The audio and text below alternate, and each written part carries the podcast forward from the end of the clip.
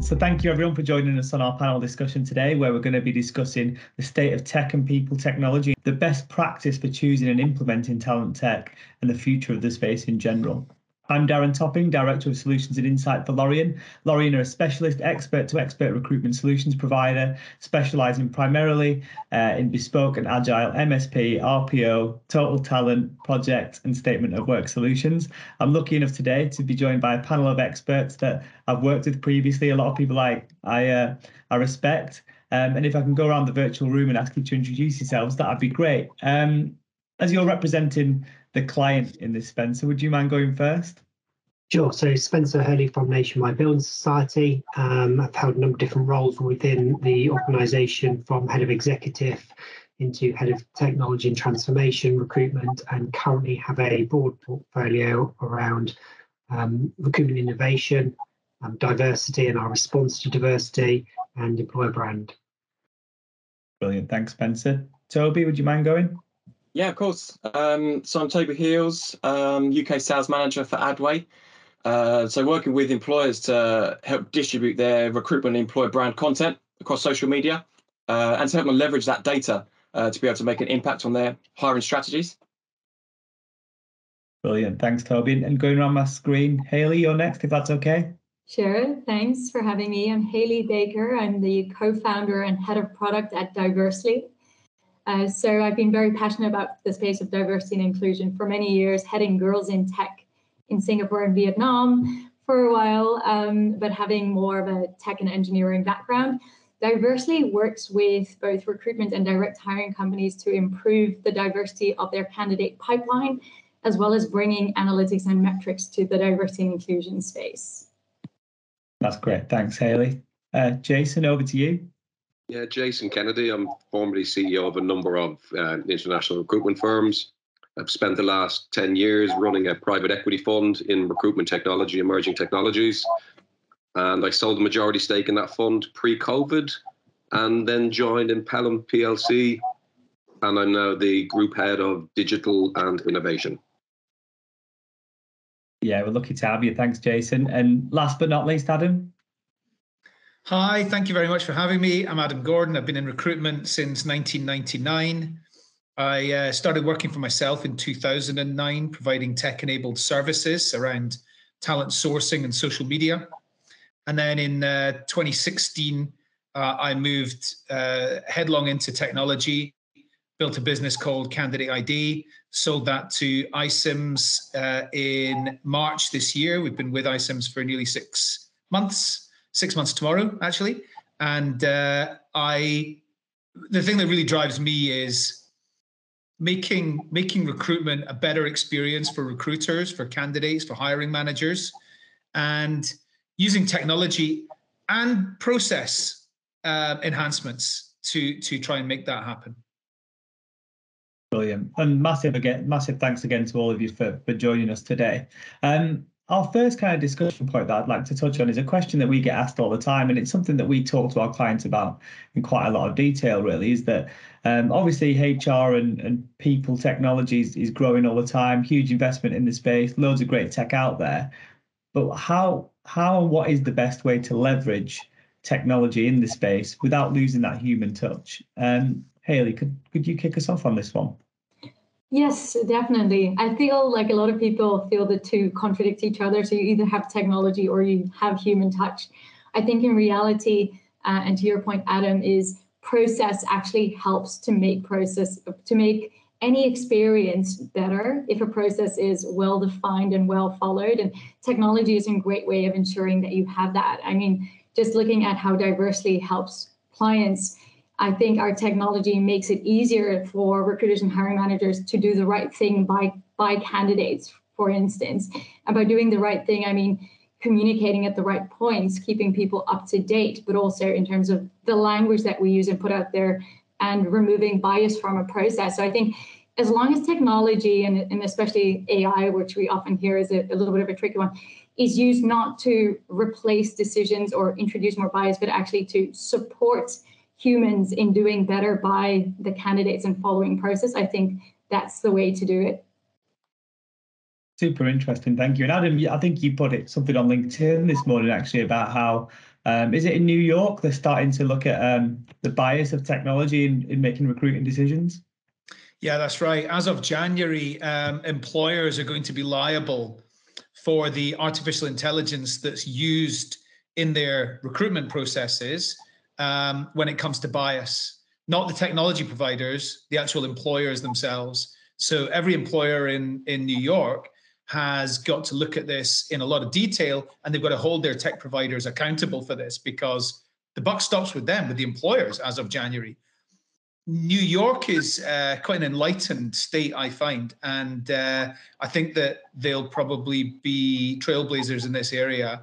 I suspect that a lot of other US states, including California, for example, will follow suit very quickly, and countries like um, the UK and, of course, many in mainland Europe will also be very quick to take this up. So, I to to to, to go back to your original question though, which was about you know how do we leverage tech without losing the human touch.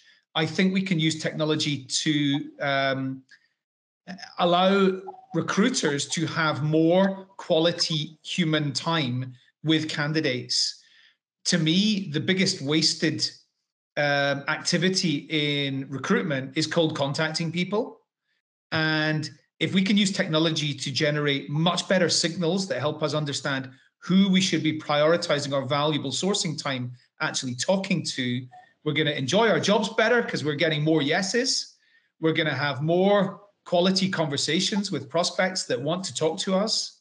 And we're going to be more effective. So it's definitely not about getting rid of humans, but it's about enabling the humans to get rid of um, the repetitive, boring tasks that they've had to do, you know, previously, which they no longer need to do. Yeah, that's super interesting. Thank you. And, and, Spencer, speaking from from like a nationwide perspective, how do you get that balance right? Because uh, obviously, I bring you you know tech a few a few times throughout the year to have a look at.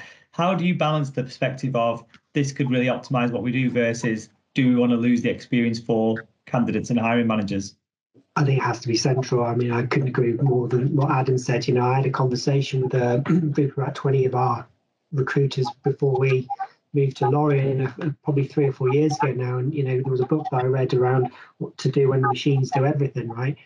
There is an answer to that. There is a really good answer. And Adam's just expressed it, which is do what, what humans are great at, which is the contact. And, you know, my challenge to that team at the time was look, if, if this is a process and you're just moving a CV from left to right through a process, I can get anyone to do that, right? I don't need to pay you or your skills or your time. It's going to be outsourced to a machine probably eventually. It already is beginning to. So I think that is absolutely central. There is no point buying a technology unless it's going to free up and you've got clear articulation of what it is you're doing. There's no point having recruiters just managing the process because you can get you know a much lower paid skilled role to do that and i think that's absolutely critical i think it's and that's what makes recruiters want to do those those people want that contact and they're just not very happy if they're just moving a running a process and therefore it's about not just having better experiences focusing on the things you can make a difference on and the candidate experience which is absolutely critical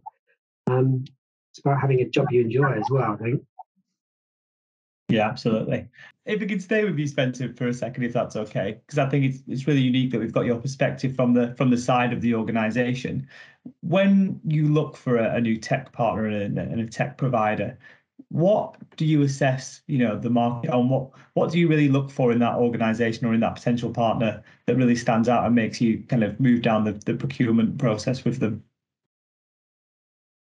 I think it is different depending on what the some some of the problems you're trying to solve. Sometimes you're just trying to solve a, a, process, right? Sometimes you're trying to add value in the process. So it really would depend. I think you know over the last three or four years, the things I'm most interested in is an organization that does want to partner because I think partnerships are crucial. If you just feel like you're just one of many you're selling to, we have some experiences where we have made a decision in our assessment area um, good organization, but really struggles to get around the scale and, and respond quickly and appropriately.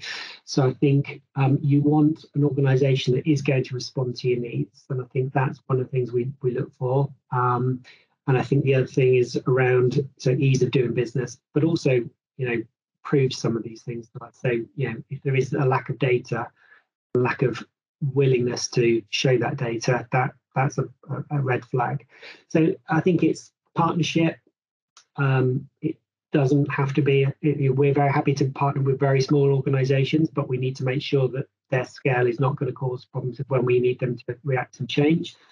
Um, and making sure that whatever we think we're solving, we can ultimately look back and either prove it, you know, has it worked or, or hasn't it worked? Because I think it's okay going into a, a relationship thinking we think it's going to work, but if it isn't, we need to have an understanding of how you make those changes, etc. So, so data and insight is probably the other thing yeah, making some measurable outcomes, which can be the hardest thing. And sometimes that's what you're trying to solve with the tech, isn't it? Exactly. And as long as you're clear what it can't do and what it can do, but but there are certain elements that, that obviously it lends it better to that to that process and, and working it through. And, and how about you, Jason? When you were holding the, the purse strings in your former life and, and you were looking to make make investments, what what were you looking for in the market? Yeah, I, I, probably look at this wearing two hats, uh, Darren. One is an investor's hat, and and secondly is, is, wearing a corporate hat. So I look at value, and when when I look at the value chain, uh, I speak to three types of value. One, what value are we creating in the candidate experience? So why, what problem are we solving, and how is this giving the candidate better value? So that's the first leg on my three-legged stool of value. The second one is for essentially the client. So, what's the value proposition for the client here? How are they getting value out of the technology we're deploying here? Are we deploying good technology on a bad process? Are we applying good technology on a great process to give them better efficiencies? That's the second one. And then the third piece I look at from a value lens is how's this creating value for the technology provider? In other words, is this business we want to do? Is this business where we can create clear space with the competition? And is this business that can give us accretive value? Yeah. Or are we plugging into something that's fundamentally broken and it's not it doesn't tick the value box for either candidate, client, or ourselves? So I look at it through a value lens. That's great advice, thank you. And and just picking up on something you said, Spencer, and, and it was actually one of one of my suggested talking points. I wonder if we could come to you to kick this off, Toby, and then and then open to the group. But um, a lot of obviously HR and recruitment technologies companies are, are sometimes quite a lot smaller than the organizations that they hope to work with. Do you have any kind of advice for those organizations who are going to be working perhaps with a with a small or scaling up um, rec tech provider? And what's the benefit of working with someone who could be, you know, a really early adopter of such technology? Yeah, it's that's an interesting question actually, because um, I guess at Adway we're we're scaling at the moment, so we're quite new to the market, uh, but scaling quite rapidly. Um, so I guess the benefit, well, the clear benefit which I've experienced is that um, because we're trying to make a, a, quick impact, you can, you know, new customers who are coming to us who are quite innovative and that they tend to be the type of customers who, who want to act fast and make an impact. So we can add some value, but because they're early adopters, we'll kind of do anything for them. So you know, we'll literally bend over backwards, whatever it is, their list of demands, however they want to approach stuff, we can be really agile and kind of adapt things and kind of nothing's off off the cards really um, especially I guess for tech companies, certainly from our perspective, you know, we're always looking at different angles, how we can set things up differently uh, to add that value. Um, so if you're an early adopter, kind of no, nothing's off the cards really, uh, which I think is quite exciting from both sides. So that would be my advice: is uh, go in with exactly what you want to achieve, why you're partnering with someone, what value you're looking to to get, um, and then make sure they support you in doing that if they can you know this is recorded, don't you? You're going to get all kinds of weird and wacky requests from your clients off the back of this now. and what do you think, Hayley? Obviously, this isn't this isn't your first organisation you, have co-founded and and scaled up. Do you have any advice for those kind of larger organisations as, as, to what they can expect and what the benefits are of working with a, a smaller startup? Definitely, yeah, sure. I, I highly align with what you say, Toby. Is that you know we're also scaling and being a true partnership means that you can have a lot of say and sway in how the product develops to solve for some of those perhaps slightly more niche needs that some clients have. Um, we wouldn't bend over backwards to any of those. They have to make sense in our product roadmap. But I do think, yeah, we are much more flexible at these early stages and have made actually a lot of, you know, user feedback driven adjustments, but also more strategic decision in some directions when it comes to integrations thanks to the input of those clients. So I think getting in early is an advantage. You do have to be mindful of that scalability element and responsiveness. So we have clients globally, but we don't have supporting teams globally. Uh, as one example. So that's something that we do as best a job as possible to also manage expectations around what can we deliver, what can we do not deliver on the support side of things. Um, I just want to go back to the one question around what the, you know an ideal client and partnership looks like. Um, the point around you know being really clear and articulating what you want to achieve with the technology adoption is something that we've struggled with in the early stages. Is with clients say we want to improve diversity and inclusion. Why? what do you want to achieve? How do we make that measurable, for instance, is something that we're now working much more closely with partners to define at an early stage so that we can have that feedback loop and demonstrate the value that we are able to give them. Whereas I think a lot of early stages, that's not well defined or at least not even shared across the, the client side. And if the client side doesn't even align on what the value and metrics are we're trying to change, it's really difficult for us to work through with the users on a day-to-day basis. Um, so yeah, that's my two cents. No, dead interesting. Thank you. And you've teed me up quite nicely, Hayley, because I really wanted to talk about um, that technology adoption. I always see that that is the, the biggest hurdle to, to get over when implementing something new. Um, and I think it's fair to say, and hopefully we'd all agree that te- you know the technology in this space has has really exploded over the last couple of years. And quite often we're in a really lucky position. We're fortunate to, enough to see a lot across a lot of organizations. And there are so many companies that we see now that have loads of HR and recruitment technology, but actually it's quite fragmented. A lot of the technology doesn't talk to talk to each other. Some of them aren't used because you get different teams coming in and they want to make a kind of signature you know purchase almost and put something together, but it doesn't quite work out. How um, and I'll ask you this question, Adam, to begin with. How do you approach that kind of organization where they've got a sort of large and fragmented existing technology stack? Quite often, my approach is just to simplify it and, and wait for some licenses to run out and then build it from scratch. But what would you do in that situation?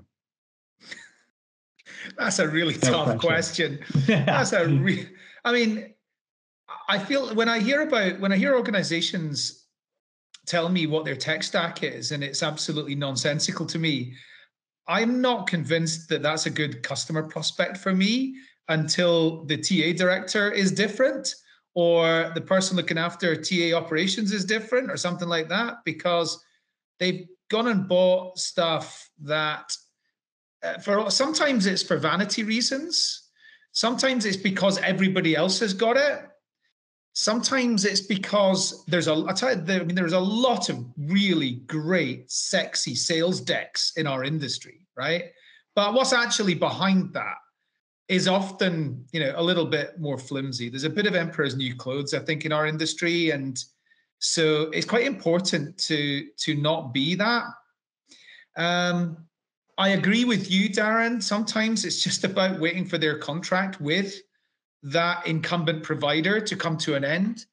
And one of the things that I've always aimed to do, both as a in providing tech-enabled services and then in providing a SaaS uh, platform, is not to create another version of something that's already in existence. I've always looked to create a real performance enhancement in, in what we've been offering. Because and if you're doing things in a different way, not just for different sake, but because it's better and you can you know clearly show why it's better then you're going to be successful but something that we were talking about earlier before uh, i think you pressed record on this was you know I, I i can't overestimate the difference between selling to organizations as a startup company versus selling to organizations as an established business that's got thousands of customers already the inherent trust that a much larger organization has is huge. That's linked back to your previous question around, you know, how do you how do you position as a small organization to sell to much bigger ones? Um, on that, get your ISO, get your SOC 2s, make sure you've got brilliant processes and policies and you know GDPR policies and all that type of thing in place. Um, and that's you know one of the ways that you can can can get around that. Sorry, I'm conscious I just asked three questions and what answered three questions. No, I like it. I like it. But Hayley and Toby will be nodding because I asked them those exact questions yesterday around like around tech compliance and stuff like that. How about you, Jason? When you look across kind of um, Impellam's technology and what we're looking to do for our customers, how do you approach those kind of organizations where you're trying to create a solution for them, and, and tech can definitely play a part, but maybe um, they've got they've got tech they don't use, tech that doesn't talk to each other. How would how would you look at that? Instinctively, Darren, when it's a, a, a tech stack, which is a cluster or a mess, instinctively I take Adam's advice. And uh, we're not in the enterprise software solutions game. We are not Workday. Okay, we're not selling ERP overhaul. So, so typically, my instinct is to walk away. But more specifically, and, and to your point, it's getting into the chair of the customer and understanding what they're trying to achieve. I do find in our industry more often than not, yeah, we sell what's in front of us. So we don't solutionize. We tend to sell what's in front of us and what we have at our desk. Or as Toby says, he'll, he'll pivot and do something else, but we're selling what's in front of us. So more often than not, Darren, in those situations, it's putting myself in the customer's seat to understand why they've taken the decisions they've taken to build a tech stack like they have, and then to be really clear on what it is they're trying to achieve. It's only then we can do one of two things. Either introduce some of our own digital suite, which might be able to affect part of the problem, or be brave enough to partner and recommend others who are just better at doing what we don't do. But fundamentally, it's understanding the customer's uh, perspective because very often they don't know what the problem is. Yeah, starting a solution from scratch, bespoke, as opposed to opening your book and saying, "This is what I can do," so I'll Oh, I'll, I'll, I'll make one of these things happen. Yeah, couldn't agree, couldn't agree more. And that's I think that's a massive advantage. Again, going back to the point that we all spoke about, when you're a little bit smaller, a little bit more agile, you can be more bespoke, can't you? And you can build those solutions from scratch, which is another, another advantage. Well, I had a really good example recently, and I can't name customer names, and I can't actually mention brand names. But but let me just give you the analogy to the extent it's useful if you're buying widgets uh, and I'm selling widgets, then the only conversation we're going to have is about how many units of widgets do you want to buy and at what price. Okay. The, the problem in that scenario is that replacing widgets with more widgets is not your issue. your, your issue was how you're burning the widgets, how you're turning them over and your churn. So I'm selling you a solution for one problem, but it's not your core problem. And that's what I mean about understanding from a customer's frame what really is the issue. Yeah. Can, can I just add something to what Jason said? Because I, I totally agree with this point around, uh, you know, sometimes the customer doesn't quite know what the problem is they're trying to solve. At the same time, they sometimes don't realize there's a problem there because something just happens in a particular way and it's annoying, but it's just recruitment, is what they think, because that's what they know and that's what everybody else talks about. But in actual fact, there are better ways of doing things. And my belief is that recruitment is other than the assessment part of it everything else is sales and marketing. It's exactly the same as, as, as a sales and marketing operation. If you go and look go, go around a marketing technology conference and you go and take a look at some of the things that they're offering there you go hang on a second. That would be amazing in recruitment. We don't have anything like that. And in fact I didn't realize this problem that's identified in sales and marketing. I didn't even think about it as being a problem. I just, in recruitment, I just thought that's the way recruitment works. So sometimes there's a, uh, there's a problem that, that the, the, the organization doesn't even know exists yet. Yeah, I think that's definitely true, actually, Adam. And another good example of that is we have, um, like on the implementation side, um, we've had a few when we were first starting out we had some implementations with certain customers and we could get everything set up for them uh, you know kind of correctly. But more recently we've been working with the guys at udders uh, udder who are obviously implementation specialists. And kind of the results from having someone who's got that full spectrum understanding of all the different types of technology that you're going to be integrating with and the full tech stack is really helpful for for the end user. So they can actually look at some of those uh, some of those issues. What what value are they adding? What problems are they solving? And how can they look at it more from a higher view?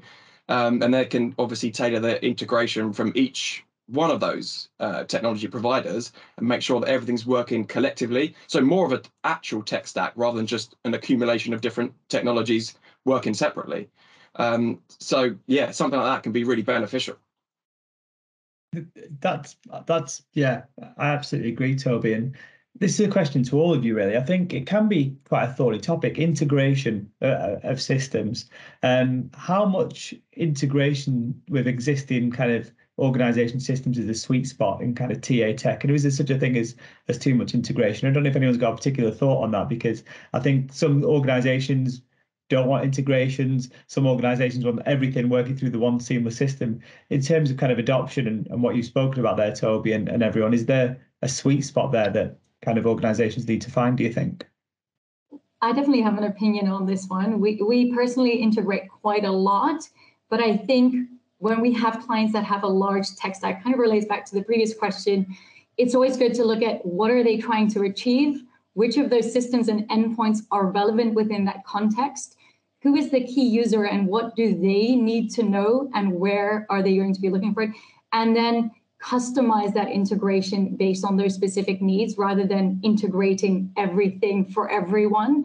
So we take much more of a what solution are you look what are you looking to resolve? who are the key people involved and what is their experience and then a need to integrate basis.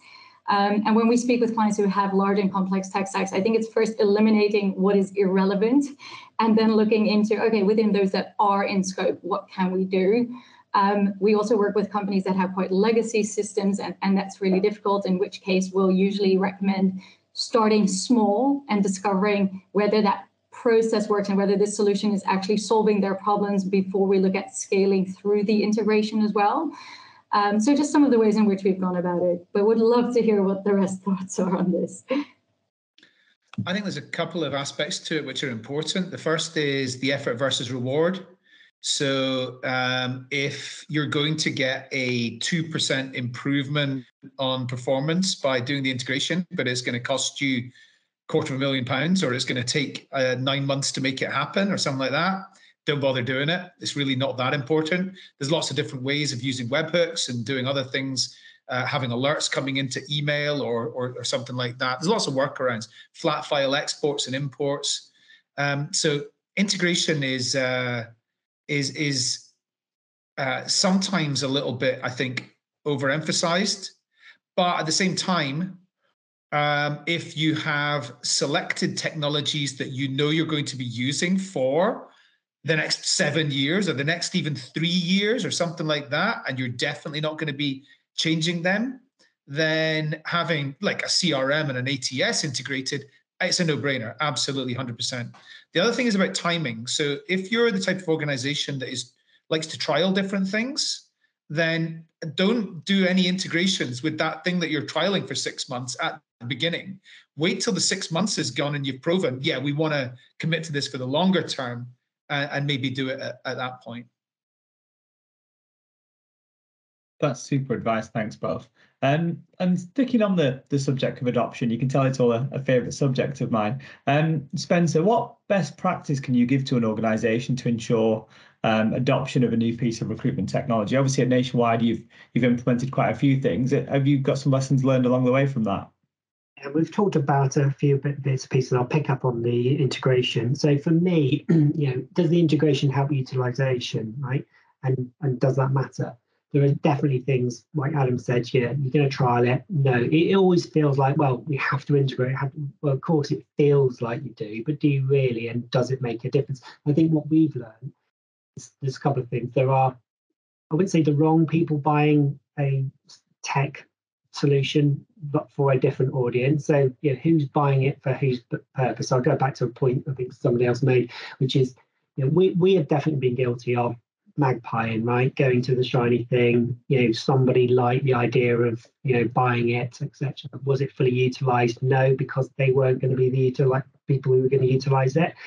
Did it need integration? Absolutely not. I think you know, we have definitely been, I think we can say we've been accused of buying Ferraris to go down the shops in, right? Yeah, it was a nice, shiny thing, but it really wasn't going to solve that problem. So I think to answer your question, I think there's a number of different issues we felt, which is whether was the right person buying the right tech for the right utilization? Was it solving the problem, or was it both ego and uh, well, it's nice to drive a Ferrari, right? those have been the problems that we've had. Um, and it hasn't been part of a full roadmap of based on solutions. It was based on this sounds like a nice thing to have, and it and it and we've had to get rid of quite a bit over the last couple of years for cost, but also goes back to point I made right at the beginning around data. You know, you're not using it. You know, show me you're using it. Even the CRM stuff, you know, you know, who's going to use it, who's being held to held to account, and, and can you show that there's value in that? And I think that we've really taken our eye off the ball around making sure that we're clear on why we're using it, who's benefiting from it, and we've made it a bit more complicated. So I don't think I've answered your question fully, but um, No, no, absolutely. It's because it's it's different for different um, different organisations, isn't it? And, and adoption is the is the key bit of, of tech. And you could only talk through the experience that you've gone through, but I think that's such a key point, isn't it? Get the right team in place from day one to you know select, assess, and then and buy and, and implement the tech, Spencer. Because otherwise, um, there's people doing things not for the wrong reasons, but it, it's always good to have experts, you know, making expert decisions, isn't it? Yeah, and again back to the point that people have made: is what what problem are we trying to solve here, and does it really solve it, and can you prove? Yeah, yeah, brilliant. Um, I'm going to kind of flip things on on its head for a second, um, and ask some of the the tech providers to to actually um, think about what should you ask a prospective tech partner. So if you're your organization side now and you're you're interviewing yourselves, having a demo with yourselves, discussing with yourselves, what should you ask a prospective tech partner to find out if they're the ones that you should be working with? Um, would you mind kicking us off on that one, Toby? Uh, yeah, and I think it probably comes back to what we keep coming back to is what what are you trying to solve? What problem are you trying to solve by going out to a new tech partner? So once you really understand what what issue you've got or what you need some particular help with, then you can grill all of your prospective tech partners on on how they're going to help you tackle that. So I suppose that's what I would be really clear on in the first instance is what kind of what problem are you're trying to solve, and then just put it to them. How how can you help me? This is what I want help with. How would you go about it? Um, and then take it from there. So I suppose that's the, that's the key thing. And I guess that comes back to your point, Spencer, is that is the person who's going out and buying the technology is that the person who's going to be using it so do they actually understand what those problems are and if not, maybe it's a more of a group decision. Maybe need more uh, stakeholders involved within that uh, procurement process. Thanks, Toby. And, and Hayley, what should I have what should I have asked you when we first first spoke? Oh, you still on mute. It was always going to happen, wasn't it? um, yeah, no, I'm really glad you're asking me that question because what I'm surprised people don't ask us for a lot is how are you going to help me demonstrate the business value and the benefits of having this solution? Uh, I think it's something that's lost a lot, and probably even more so in the diversity and inclusion space, which feels quite soft and you know more of a sense, uh, which I think is actually not a good thing. I think it, every decision, bringing it back to sales and marketing, we wouldn't think of doing sales and marketing without proving a benefit or demonstrating progress the same should apply for any solution that you implement and definitely diversity and inclusion as well. So how does any solution that you implement help you to demonstrate that it's actually doing what it says that it's doing? So are there dashboards? Are there analytics to prove it? Are there reports that they can then take to their leadership? Uh, and we would like our clients to think this way because that's or essentially building the business case for us for renewal over time as well. Um, and as a solution, if they're not able to answer that question, then they're probably not as good a solution as they're saying. and how about you, Adam? I must have. I, it can't be a question that I've not asked you in the last three years, surely. no, I think you've asked me a lot of questions, but um, I agree with everything that Toby and Hayley just said. But here's one I, I think you should ask, and that is ask that tech provider about their own team retention performance. Ask that tech provider about their own diversity. I think it's really important. It's a it's a it's an extremely uh, useful indicator of how good an organization that is if they can keep their own people and this is in the sales teams this is in the tech teams and it's in all the other areas as well and ask them about their commitment to diversity because i do think that um, as a let's call as a, a, a talent profession uh, we all need to be committed to that. And if your tech provider is not, then that's a problem. Yeah, that's brilliant advice, and and and you know it's it's advancing things further, isn't it? Because the people you partner with are a are a direct reflection on on you as an organization, aren't they? So someone said to me recently, the person that you you spend your time with are a reflection on you, and uh, it's exactly the same who you partner with, you know, the, the tech providers you work with and things like that. That that's right, and I I'm gonna say something that's not very kind here, but it's the truth. The uh, recruitment tech companies that I admire the least in our industry have got very high staff turnover. I, am I'm, I'm gonna I'm gonna support that in a slightly different way, which is I agree with that. Uh, you know, there's there's a lot of salespeople selling selling the tech, not the solution, and actually having that conversation with the client saying what is the problem here, and I can't. That is not going to solve it, and I'm not going to push this.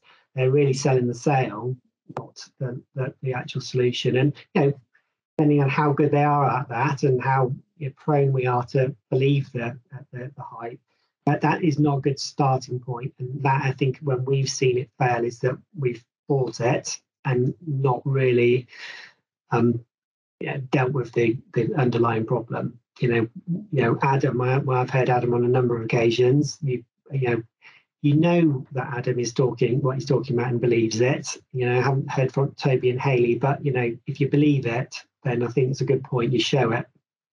You don't just sell it. Yeah. Yeah. Show that you care. Um, Jason, I'm going to come to you for this one, if that's okay, just because you've got such a unique perspective across across both sides of this.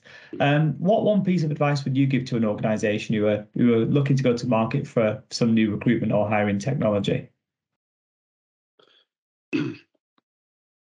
So everything we've said, I, I don't disagree with anything any everybody has said thus far in terms of the organisation understanding what it is they're buying the, the one piece of advice, because I sit on both sides of the fence as a seller and a buyer, but the one piece of advice I would offer is will the seller underwrite what they're promising? So, will they take risk in the commercial agreement and underwrite what they're selling? And equally, from a buyer's perspective, back to the utilization of technology, will the buyer take risk? So, in other words, yeah, if I sell you the motor car and you leave it sitting on the on the driveway, that's not good for me. I want you driving my motor car all around London so people can see that my motor car is a great brand.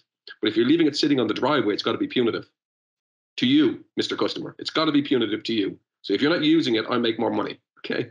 If you are using it, you get discount, and you are using it because it creates value, and I've underwritten it, so you get you get you get volume related discounts. So my advice, Darren, is it's both sides of the coin.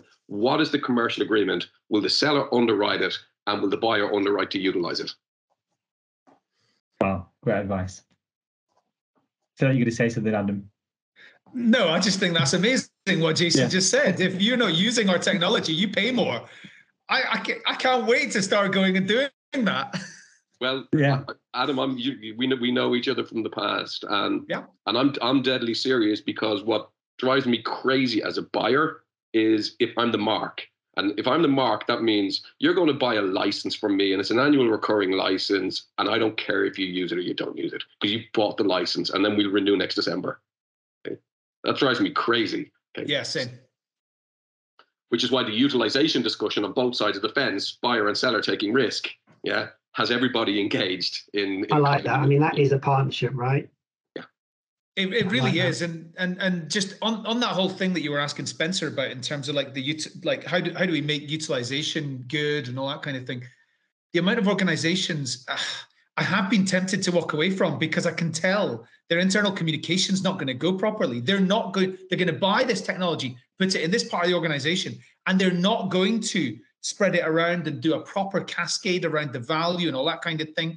So you know we've gone and created toolkits and things like that and we do internal workshops and webinars and you know things like that in order to you know, deliberately go and try and enable the the cascade around value of the of the technology. And any company that goes and sells their technology to a little part of an organization and just expects it naturally to you know get adopted across the organizations in dreamland it doesn't happen. So um, I think the yeah working with procurement around a model which is you're going to pay more if the people don't start using it is um, an amazing idea, Jason. Yeah, that's brilliant. That, that's worth this chat on its own, isn't it? That that nugget of advice. That's brilliant. Um, no, this has been a this has been a great conversation, and and we're fast running out of time. Yeah, it's going in the notebook. Expect some new pricing on CandidateID soon. Um, if we wouldn't mind going around the table, then Um, obviously, there's been loads of innovation in the space, loads of great things have been happening, but I'm still convinced that there's areas of, of TA that are ripe for improvement through tech. Um, can we all think and go around the table, maybe starting with you, Toby, and going around what areas can we still improve through utilization and development of technology in the hiring process? Yeah, I think I don't know if the technology exists for this, um, but I'm thinking an obvious one for me is a more inclusive. It sounds like I'm going to be knocking uh, assessment platforms or assessment tools now, but like an assessment type platform which can be actually like truly inclusive. And by that I mean I think there's a lot of people who are excluded from a recruitment process or a traditional or maybe an, an old style recruitment process maybe neurodiverse people, or people who kind of maybe don't have a traditional CV or uncomfortable with, uh, you know, maybe even using computers or going through a process where there's a lot of duplication that can make people anxious. And then um, there's all sorts of things I think which uh, mean that a traditional type recruitment process is is naturally uh, beneficial to a certain demographic. I think if there was some sort of maybe it's an outreach and assessment type platform, but something to kind of help uh, other people um, to to start and to go through a recruitment process, I think would be beneficial. Um, like I said, I can't quite get my head around how that would work, but um, I think definitely that's a, a, problem which within TA we could we should start looking at is are there people who are going to be good for these types of jobs but are not really being given the the first opportunity in the first place the good thing about this question is is that we're going to compile all the answers and Jason's going to go away and build it for us. So uh, this, this, this isn't part of the round table. This is just our own research. Um, but no, I, I, I know where you, I know where you're coming from from Toby, and I'm going to give a shout out to a, a tech provider that's not on this call actually called Skillsize, um, which sounds quite similar to to what you spoke about there, Toby. So what they do is they for want of a better phrase, they parse someone's skills and experience and then spit that out into capabilities, soft and hard skills. And then they map that kind of skills map into you could be good at any number of these jobs. And what I think is cool about that, and I'm, I'm sure there's other providers that do it, but Skillsize is one that I really like, is that it shows that individual these are the roles that you could do but it also tells the hiring manager these are the roles that this person could be good for. So, say it nationwide, someone who's working in branch may not ever know that they would be good in an audit position, and the audit manager, hiring manager, would never know that this person kind of in a branch would be good for that role. And connecting those dots, I think, is essential, especially when we are so so talent short in the in the market. Well, well I'm glad you said that, Darren, because you that, that saves me my embarrassment by saying what would be really helpful is exactly something like that. You know, going from a skills, you know, to more of a skills taxonomy. You know, whether it's machine learning or AI to sh- serve up the roles that you know. You know, our branch people do not know that there's a really well trodden path to our fraud teams, right? They don't know it. So when they're going to apply for roles, they don't they don't can't see the connection. So actually having you know a system to serve up the roles that already have a well-worn path, either through skills taxonomy or you know experience, as in history, is very powerful. So I think that is certainly something I would was going to talk about because I think it talks about candidate experience and it's it's moving away from that old you need to have done this. You're a square peg. Here's a square uh, hole. Yeah, brilliant. What do you think, Hayley? What areas of TA can we still improve? Um, I like what's being said. Actually, when I, when I was thinking about this, I wrote down uh, being inclusive and bias free from a candidate point of view. So it very much aligns what was said here actually. And, and I think Darren, you and I had a conversation about this is where diversity solves up until people apply. But when it comes to the assessments, it's where we're looking for partners. We find that there are so many partners there out there that focus on video interviews or you know chatbot uh, assessments and having actually some solution that goes you know for different people having different ways in which they can choose to be assessed which would would really tie things together. Because i think all the solutions are out there. You can assess people in hundreds and hundreds of different ways but a solution that goes well let's ask the person who's being assessed how would you like to go through this process? And then going okay and then here's the assessment. So almost reversing it. Currently we're going for this job. This is how we're going to assess. But instead going you as a candidate applying to this job how would you like to be assessed? And then going through the process almost in reverse. Uh, that kind of thing would be really awesome and that touches on personalization, doesn't it? Which obviously we all know is crucial and yeah. and gives a great great experience to everyone. But yeah, that that's another point, isn't it? More personalization of of people's hiring experiences. Um, brilliant. Thanks, Hayley. Uh, Jason, what are you looking for out there? Where do you think we can still improve? Well, you're going to be sorry you asked that question, Darren, because uh, I, I look at the simple and I look at the complex, and the complex is really complex. Um, so, so the, the simple, hey, what are our big challenges? Finding people and keeping people. So, so if we can just get better at finding and keeping them, both, by the way, which sit on the pedestal of engagement. If we're better at engaging people, we can find them faster. And if we're better at engaging people, we can keep them longer. So, so anything that improves both of those, Darren, I'm an advocate for. Be, beyond that, I love all the conversations. Uh, I love the skill taxonomy conversation. I love taking bias out of the decision making process. And for me, there's a there's a let's keep it topical. There's a metaverse of like there was a metaverse of skills taxonomies on on things that each individual does every day in their job. Now, if we can capture that rather than through an annual appraisal process or a CV, if we can capture that in the metaverse, then you've created all kinds of connections where you can then begin not necessarily to hire people or, or buy people into roles, but maybe a part of what they do. So I don't know, Darren, maybe you're a good carpenter, or maybe you're a good painter, or maybe you're a good. Now, I know that exists in Fiverr, but if we find a mechanism to capture that and create a recruitment metaverse, then we can deploy it without bias. Yeah. I told you you'd be sorry you asked. No, no, it just it just sparks up loads of other thoughts, doesn't it? And and where we could go with with all of this.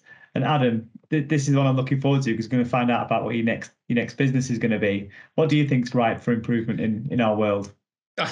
Um, so I, have to say, I know absolutely nothing about assessment technologies, and I never will. So I can't disagree with what you've just said about those things. It's just not my bag. I my my area is in is is very much in the uh, like attraction sort of technologies, and my general comment would be if we can close the gap between our technology versus mainstream sales and marketing, I would urge anybody to go to a marketing technology conference and just go and walk the floor, have a look around and see what's there, and you'll get inspiration straight away. More specifically, here's something I'm interested in. Um, recruiters tend to be really great talkers, but they're not always such good writers. Anything that we can do to scale content, anything that we can do to make content accessible to every recruiter and to mean that there's not a huge gap between those that are brilliant writers and probably the majority who aren't such great writers. Um, so that we can make our our activities on social media and by email and things like that if we can make the results more predictable by just generally raising the standards anything that can address that i think is something we we should be looking at. Yeah that's brilliant. Recruitment is such a such a multifaceted role nowadays. We, we were chatting about it internally at Lorien, I think last week, that it's now part marketer, part technical specialist. So you understand the requirements and you know how to make sure the candidate's a good fit. You've got to be a good salesperson, but then also you've got to be a bit of a techie now with all the sourcing techniques and, and methodologies out there. You, you and I, th- I know that you'll agree with this, Adam. You can find everyone how you engage them and get them into a process for your client. That's the that's the missing bit. So yeah, it's it's a real multifaceted role now. So yeah, super interesting just, stuff. Just, just on that, this isn't a tech answer, but I I firmly believe we've got a better segment. If I go and look at like a sophisticated sales and marketing team like in iCIMS, I mean, there's like eight different between the customer between the customer requesting a you know a demo or requesting some information to them actually the, the technology getting landed and deployed, there's like eight different areas of specialism in that. And each of them adds value. In recruitment, we've got one person doing like all eight of those. And I really believe we need to segment our teams better. We've got too many 360 degree recruiters. Uh, it that's just just my opinion. Yeah, I mean, is it we and this tied into the conversation we were having. We were thinking about how recruitment teams of the future will be say if it's a team of like five you'd have like a marketing person you'd have a like a, a like a dedicated source or just somebody who finds people you'd have the the client side person and so on so yeah definitely i i, I can see that's how sophisticated organizations will will move forward with their kind of building of their teams totally Brilliant. That that brings us to the end of our conversation today, everyone. Thank you so much for joining me. I hope you enjoyed that as much as I did. I thought that was that was that was brilliant. Um, if you don't mind, I'll put all of your contact details um, in the notes of this this discussion. So anyone tuning in and wants to find out more about what you do and and get your perspective can contact you. But yeah, thanks very much for joining me and thanks very much for tuning in and watching this. Have a great day. Thanks, Darren. Absolutely loved it. Cheers. Thank you. Thank you. Thanks, Darren.